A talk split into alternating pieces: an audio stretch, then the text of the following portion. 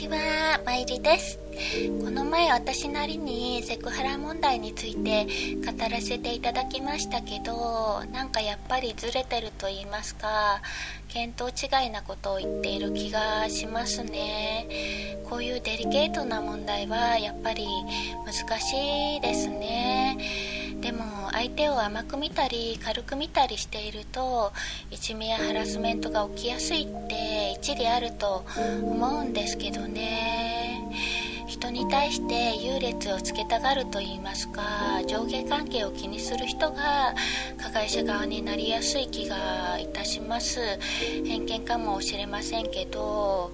すぐ勝ったの負けたの人と勝負したがると言いますか競争したがる人ですよね。誰とは言いませんが最近いちいち痛い言動で話題になっている某女優さんとか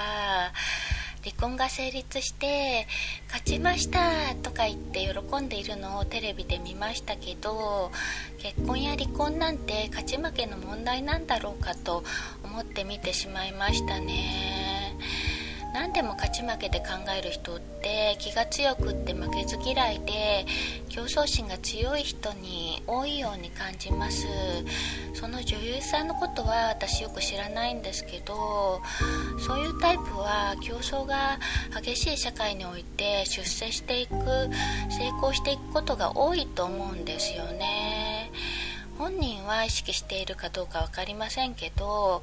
周りの人を蹴落としてでも足を引っ張ってでも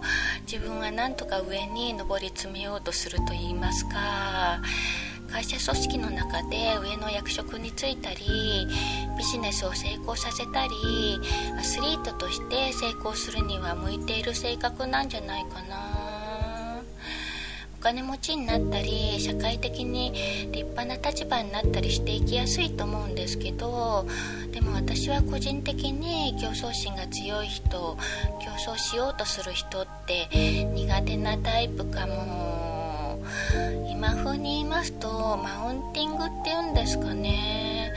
常に自分がお山のてっぺんに立っていないと気が済まない。そして上から目線で見下してきたり何様ですか？って態度で人を格付けしてきやすい気がするんですよね。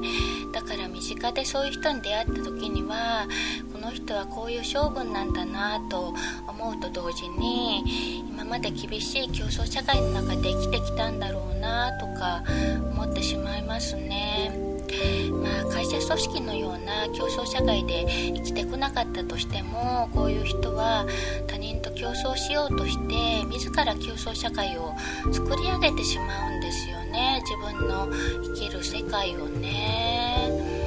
例えばママ友の世界だと普通に考えれば自分なりの子育てを精一杯一生懸命に頑張っていればいいわけですがこういうタイプは旦那の年収や仕事がどうとか住んでいる家がどうとか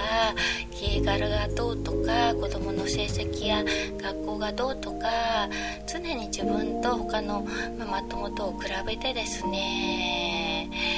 手に嫉妬してきたり勝手に対抗意識や競争心を燃やしてくるわけですよ。マイペースにのんびり自分勝手に生きたい私のような人間にとっては鬱陶しいことこの上ないわけですよ。うんとにかく常に自分と他人とを比べて気にしているので表向きは立派に優秀に見えるけどお前本当は自分に自信がないんじゃないかと言いたくもなるんですわね。とついこんな風に口調がきつくなってしまうのは私の周りにそういう女性が実際いて悩まされてからです。だけど競争心が強いって前にも言いましたけど本当に社会的に成功しやすいですし仕事をする上何かを成し遂げる上では有利だと思うんですけどね。他人のことは気にせずマイペースに生きたい自分とは違う単に生き方や相性が合わないってことなんですかね。はいまたぼやいてしまってすいません。それでは今回はこの辺で参りでした。